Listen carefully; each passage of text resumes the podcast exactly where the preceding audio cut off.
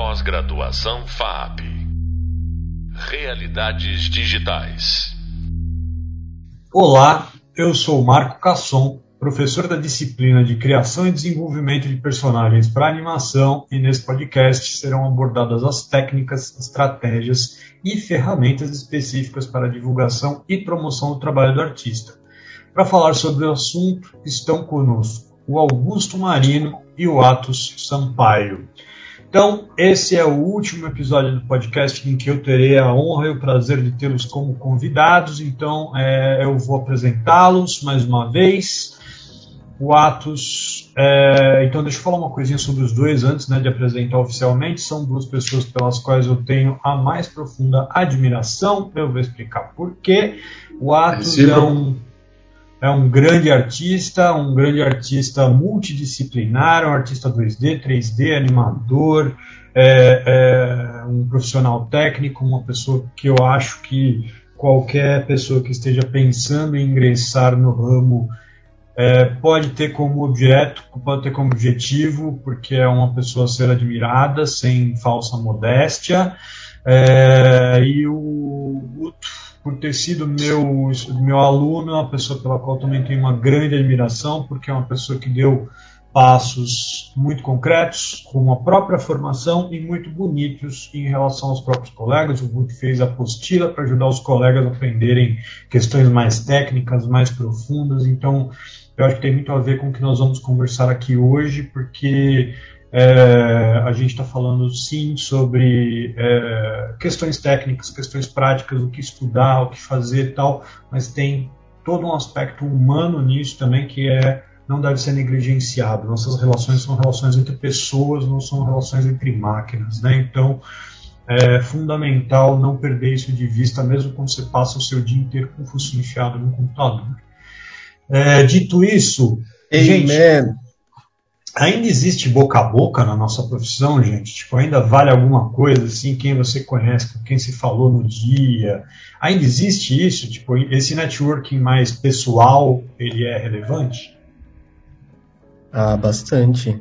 Não, eu, assim, o que eu posso falar da minha, da, da minha percepção pessoal, né, o que eu vejo, é, e, tipo, trabalhei uma boa parte da minha carreira como freelancer, é, trabalhei pouco tempo fixo, eu trabalhei fixo junto com, com o Caçon, né, no, na Dino. Muito, muito, mas, muito tempo atrás. Muito tempo atrás, é. outra era Jurássica. Outra era, outra era glacial. é, os 3D ainda era, outra, era uma coisa de caras curiosos né, no meio da noite aprendendo. Meio malucados, né? Meio Sem lugar. É. é. Enfim, mas assim, é, é, uma, parte, boa parte da minha experiência prestando serviço como freelancer e, e pelo menos como freelancer eu vejo boca a boca conta assim muito. Porque, enfim, é aquela coisa assim de as pessoas sempre querem saber mais sobre o, o cara, como o cara é convivendo, enfim, né, o making off, digamos, né, como pessoa e saber, porque às vezes é, você pode se esforçar bastante para preparar um portfólio e é ultra importante, mas é, tem um lado humano, como o Cássio falou, que é muito importante. Como é que vai ser se relacionar com esse, com esse cara? Vai ser legal? Vai ser, vai ser como ele é como pessoa, a cabeça dele, né? tem uma cabeça boa, etc. Então, boca a boca é, sempre é inevitável, acaba tendo, sabe, que as pessoas ficam receosas de, de embarcar numa relação longa com alguém que elas não sabem como vai terminar e tal, a experiência. Mas, ao lado disso também o portfólio, assim, é imprescindível e fala por si, né? E, Legal. Enfim, antes de, eu, antes de eu falar de, sobre o portfólio, eu vou falar um pouco também o que, que você acha em relação a É isso aí, porque tá, na, tá, na, tá, na, tá no momento, né? Tá, na, tá na, na, na confecção do bagulho, né? Então. É, muito ser humano, foi o que a gente falou. Não faria nem sentido a gente nos chamar de artista se a gente não tivesse interação com outro ser humano. Sem dúvida. Sim. É tudo pela comunicação. Exato.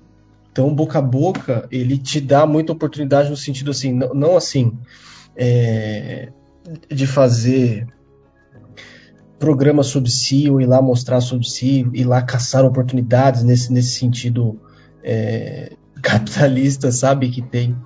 Mas é, talvez seja uma, uma coisa da área de games, é uma coisa que eu não sei se é comum para as outras áreas, é, mas é muito legal assistir que você tem oportunidades e oportunidades de apoiar o sonho de outra pessoa. Muito bacana. Quando pessoas trabalham juntas e estão é, é, na mesma causa, geralmente tem bons resultados quando essas coisas saem afinadas. Né? É uma. Então, concordo totalmente. Se eu posso fazer uma, uma inserção aqui, é, é, eu também sou um dinossauro, né? Mas o. o é, eu, eu, se eu posso falar um pouquinho sobre a área de games também especificamente, que também é a minha área, né? É que é uma das áreas do audiovisual onde se parece mais viável se construir relações por afinidade e não por interesse, né? O, pessoal tem aquela paixão conjunta olha para o seu jogo e fala, rapaz, eu, eu quero ver isso pronto, eu quero te ajudar a fazer, e daí que eu não vou ganhar dinheiro no processo, não me interessa, tipo, o seu jogo é legal, vamos fazer, o que, que eu posso ajudar? É, é, mais de uma vez, na verdade muitas vezes eu já vi esse tipo de relação se construindo, isso acaba virando amizade, e isso é muito bonito, é uma coisa muito legal de se ver, Espero que isso exista em outras áreas do audiovisual. A única em que eu tive essa experiência foi a área de desenvolvimento de jogos. Eu espero que já, já vi acontecer em cinema, já vi acontecer em outras, mas eu não fui o beneficiado, nem, nem é, me propus. Né? Mas, é, é uma. É, é uma área que acaba favorecendo isso, né, Casson? Porque hum. é muito difícil fazer tudo, extremamente tudo, você sozinho. Sem dúvida. Não é um trabalho, não tem como. Não tem como. É, e ah, assim, você ganha, ganha muito não sendo solitário, né? Ah, e, como, e como você falou a coisa da motivação de alguém se, é, se, se, aproximar porque do seu projeto e ou falou, pô, você vai ficar bem legal, tem muita ascendência do fator paixão, né? Porque tipo, todo, uhum. a gente, todos nós temos culturas de games e a gente, a gente vê os games e a gente sempre, como artista, a gente pensa as possibilidades, né? Tipo, a da linguagem, né? Fala, pô, sabe? A gente tem os games que a gente acha clássicos, que a gente acha, a gente acha bonito e a gente sempre tem a ideia de tipo, mas isso eu faria de tal forma, aquilo eu faria de tal forma. Então, é, tem muito fator paixão, né? Porque as pessoas têm sua, sabe, sua, é, elas já vão, digamos, para trabalhar criando um game como alguém que já jogou games e, e já, já, é, já é apaixonada por alguns, alguns games que, que jogou, sabe, já tem eles como clássicos, sabe, que idolatra, como alguém tem um cara que curte discos, sabe, vai ter os discos, aquela vinil que ele guarda, então é, acho que cai no campo disso, é uma coisa que você cultua, né? E aí quando você acha que alguém que tá no projeto você fala que pode realmente ficar legal, bate nesse lugar, né? De, de falar assim, pô, a gente pode tentar fazer uma coisa bem legal com isso. É, o, o, fator motivação, paixão, acho que é, é forte né, nesse sentido. É, o, o fato, fazer... assim, game é um, um talvez uma, assim, todos os tipos de arte que você possa imaginar estão na mesma obra. Uhum. Então, quem gosta de um game pelo motivo tal, tal, tal, fala de si muito do seu perfil. É. é tipo, é uma trilha sonora, é uma cor, é uma narrativa, é um personagem, é um drama, e assim. Bem, então, bem, é, é bem lembrado. Que... É, se, eu, se, eu, é, se eu posso passar para a próxima pergunta, é, tipo, se, se, se passar para a próxima, é, diga, diga. Não, assim, tipo, se o cinema é sétima arte, o game seria a oitava, sacou? É, com Além de todas essas. É isso não, complementando isso que tu falou, que é bem importante. Ele, ele, ele junta é, várias é, outras artes em si, né?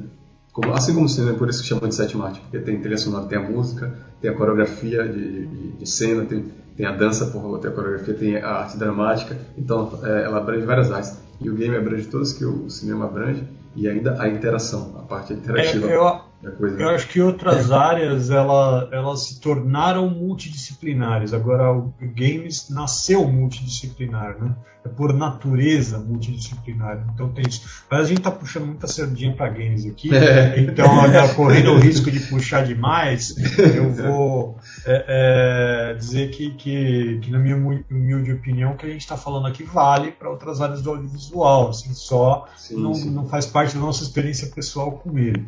Eu, eu gostaria de perguntar para vocês uma coisa que é análoga, né, o que a gente estava falando agora, mas a respeito da experiência específica de vocês no mundo pós-pandemia, né? Porque a gente tem aqui como convidado, a gente tem um artista já consagrado e a gente tem um artista que com certeza será consagrado logo mais, mas está tá iniciando, dando seus passos nesse sentido. Eu queria saber é, a respeito de o que, que vocês poderiam aconselhar para quem está com as mesmas angústias que vocês, com as mesmas preocupações que vocês, que são preocupações que eu também tenho, né? Tipo, no mundo pós-pandemia, as relações mudaram, a, a, forma de se comunicar mudou, a forma de, de interagir mudou, é, é, o mercado mudou um pouco. Queria saber como que vocês veem o mundo pós-pandemia, como é que é a busca pelo seu lugar ao sol no mundo pós-pandemia? É difícil pergunta, nossa senhora. É, assim, existiria um tema e talvez tema para outro podcast todinho para falar sobre as condições econômicas brasileiras e que nos colocam muitas, muitas angústias. É, mas uma coisa que é muito certa é que nunca teve na humanidade toda, em nenhum momento, uma quantidade tão grande de ricos e magnatas que são depressivos. Uhum. Então muitas vezes a gente vai entrar numa carreira com aquela esperança de ah, o mercado está borbulhando. Quando eu comecei a fazer engenharia, nossa, não, faz porque a Copa vem aí, as Olimpíadas vêm aí, engenheiro isso, engenheiro aquilo, e quando eu me formei, quase toda a minha turma, primeiro que formou duas pessoas nossa. e nenhum empregado. É, então o que, que acontece? É, dificuldades e momentos difíceis na nossa vida acontecem por bilhões de variedades que não o dinheiro, que não a escolha de carreira. E se tiver um dia que você tiver assim, com perdão do palavreado, mas estiver na merda e tiver tudo dando errado, e sabe, ninguém quer estar comigo e todo mundo vai acabar, e pelo amor de Deus, será? E você ainda tiver que levantar para fazer algo que você não curte, algo que você não gosta. É, é, é, é uma situação. É. Então, é, Acho que é um pouco disso. Acho que é um pouco disso. Bastantes coisas. Posso, posso resumir com um extraia prazer da prática? Por favor, por favor. É isso. É, é, isso é uma, é uma... Diga, diga. É uma coisa que é fundamental na minha vida. Eu só ia falar isso. Tipo, extrair prazer da prática pode ser o meu lema. Sim tão, tão, tão fundamental que eu quase interrompendo o grupo justamente para dizer, assim, para complementar também, tipo, de, de que é, às vezes, assim, para quem está começando, quem nem começou, pode parecer até que é uma coisa vaga, porque ficar falando só de paixão, porque a sobrevivência é, bate na porta, é, é premente, digamos, você não tem como ignorar ela nunca, ela é prioridade, mas é, é como eu estou falando, assim, que ele, é um trecho do que ele falou, assim, vai ter momentos, pode ter momentos na, na, na, sua trajetória que vai ser a paixão que vai fazer a diferença, porque você abandona uma área ou não, porque você segue adiante com o projeto, e, e, se você está trabalhando com coisa que você realmente gosta e gosta muito, você passa por esses períodos difíceis e, e, e triunfa, sabe?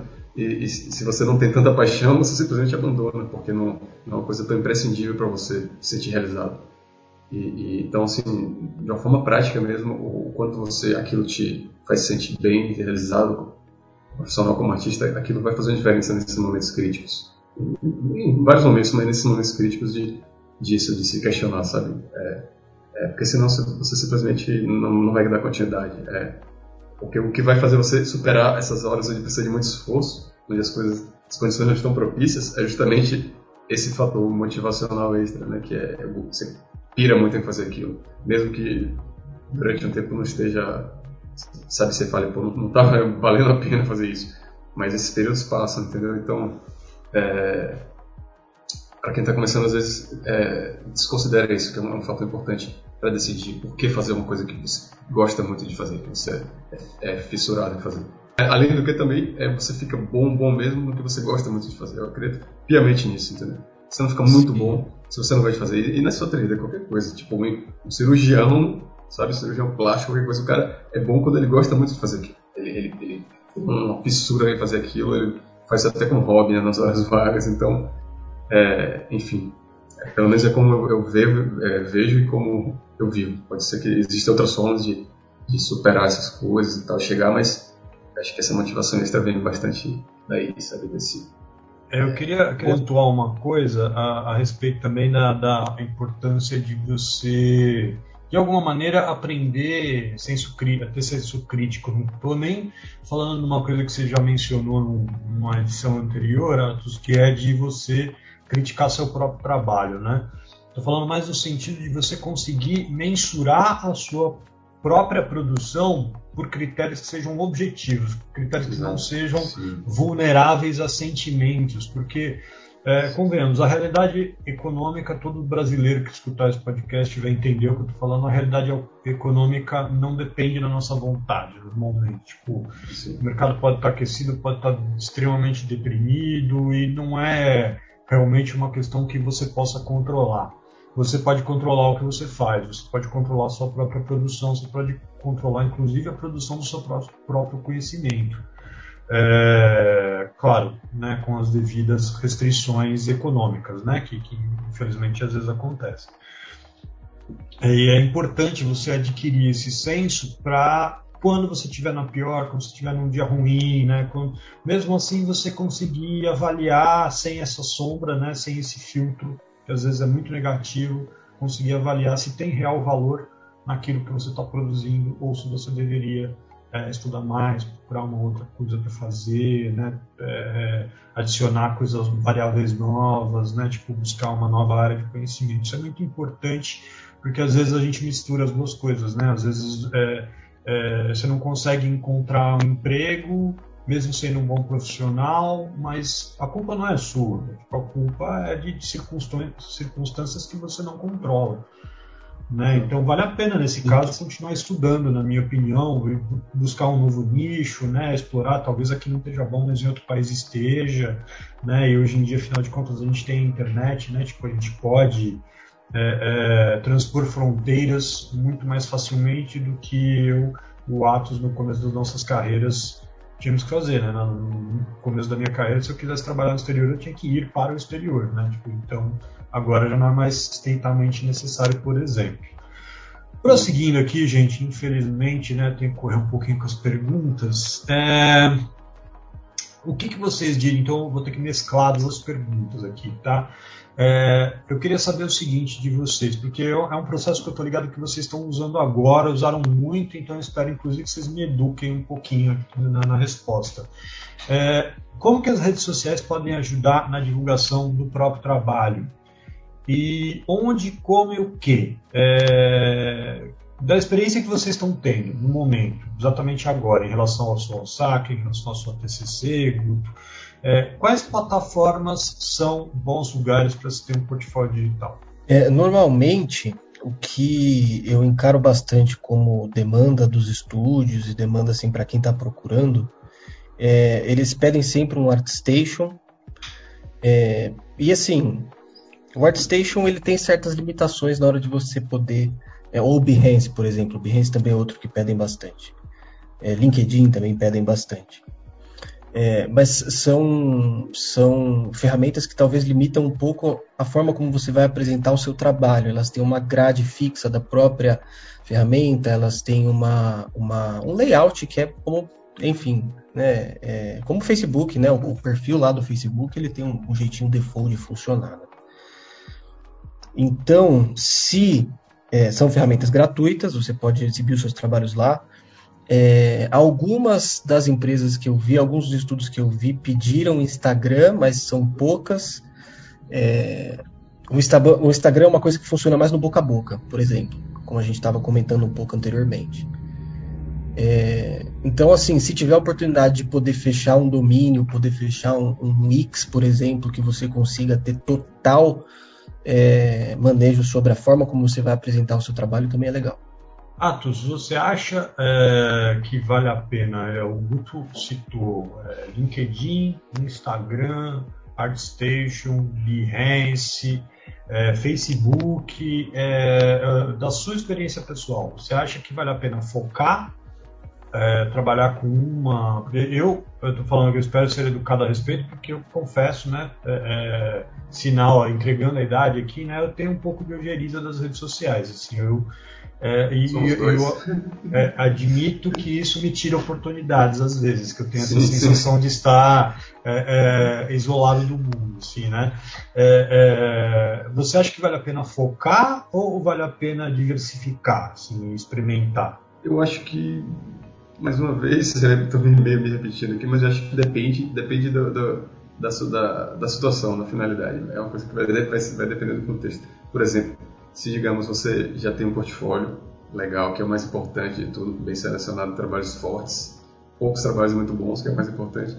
É, e você, por exemplo, vai colocar isso, se você tem, digamos, um amigo que, que, que tem como que trabalha no estúdio, que tem como colocar na mão de alguém. Então, aí você vai simplesmente precisar que, é, é se for vídeo, digamos, um demo, reel, que ele pode estar no Vimeo ou no YouTube, entendeu? Então vai depender da situação. Se for uma coisa que você vai tentar é, uma chance de emprego com quem você não conhece, aí esses que, como você falou, Behance, ArtStation, em qualquer caso, LinkedIn. O LinkedIn é meio que um complemento qualquer um desses, porque ele é mais, é, não tanto seu portfólio, o seu portfólio também você coloca, mas o seu currículo, né, experiências de trabalho, testemunho, alguém falando já trabalhou com você, né, o seu nível técnico, etc.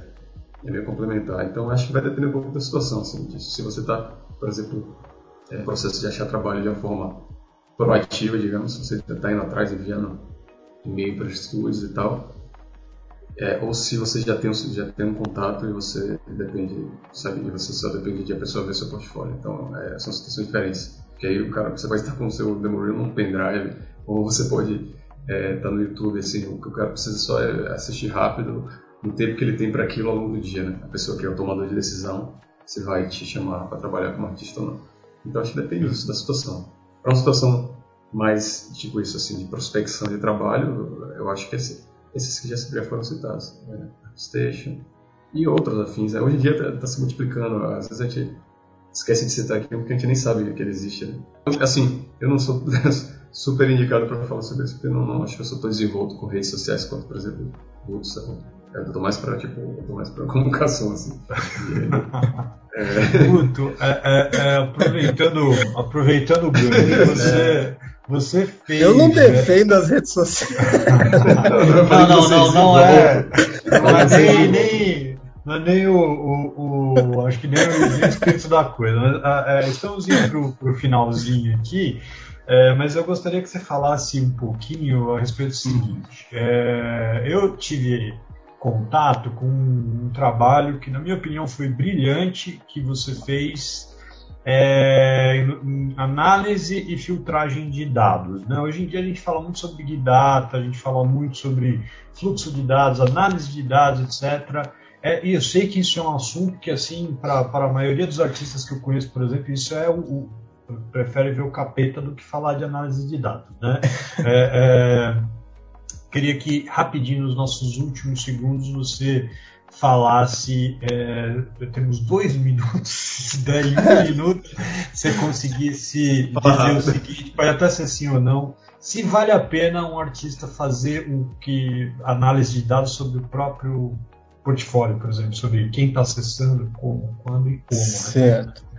Bom, passamos um período aí que a ciência foi estritamente importante então eu sou a favor disso, né? Todo tipo de análise de dados que você puder, e não precisa ser uma análise complexa. O que a gente está fazendo, por exemplo, com a estratégia de marketing do, do SoftSac, a gente está pegando quantidade de curtida, em que data e as características do post. São as, os dados que eu preciso para digerir. Então não precisa ser uma, uma, uma tabela gigantesca, super complexa, mas ela precisa ser útil e funcional para você. Então vale muito a pena. E, enfim, é tudo que a gente falou no resto do podcast é planejamento. Tudo questão de planejamento. Pode ser válido. Ah, a resposta, resposta, gente teve resposta curta. Vou agradecer vale a pena. imensamente pela presença de ambos. Foi um prazer. Prazer para prazer. a gente estar aqui, Mari, pela oportunidade. Joia. Responda o questionário, exato. Tá lá no nosso link da bio, Água Games, no Instagram e no Facebook. Você acabou de ouvir mais um podcast sobre a criação de personagens com o professor Marco Aurélio Casson, eu e os nossos convidados Augusto Marini e Ato Sampaio. Sobre esse tema, eu convido você a saber mais no hub de leitura e nos livros da bibliografia. Esse é o encerramento da matéria. Foi um prazer. Muito obrigado Muito por estarem obrigado. aqui e bons Muito estudos. Tchau, tchau, gente. Tchau, tchau. Obrigado. Tchau. Pós-graduação FAP. Realidades digitais.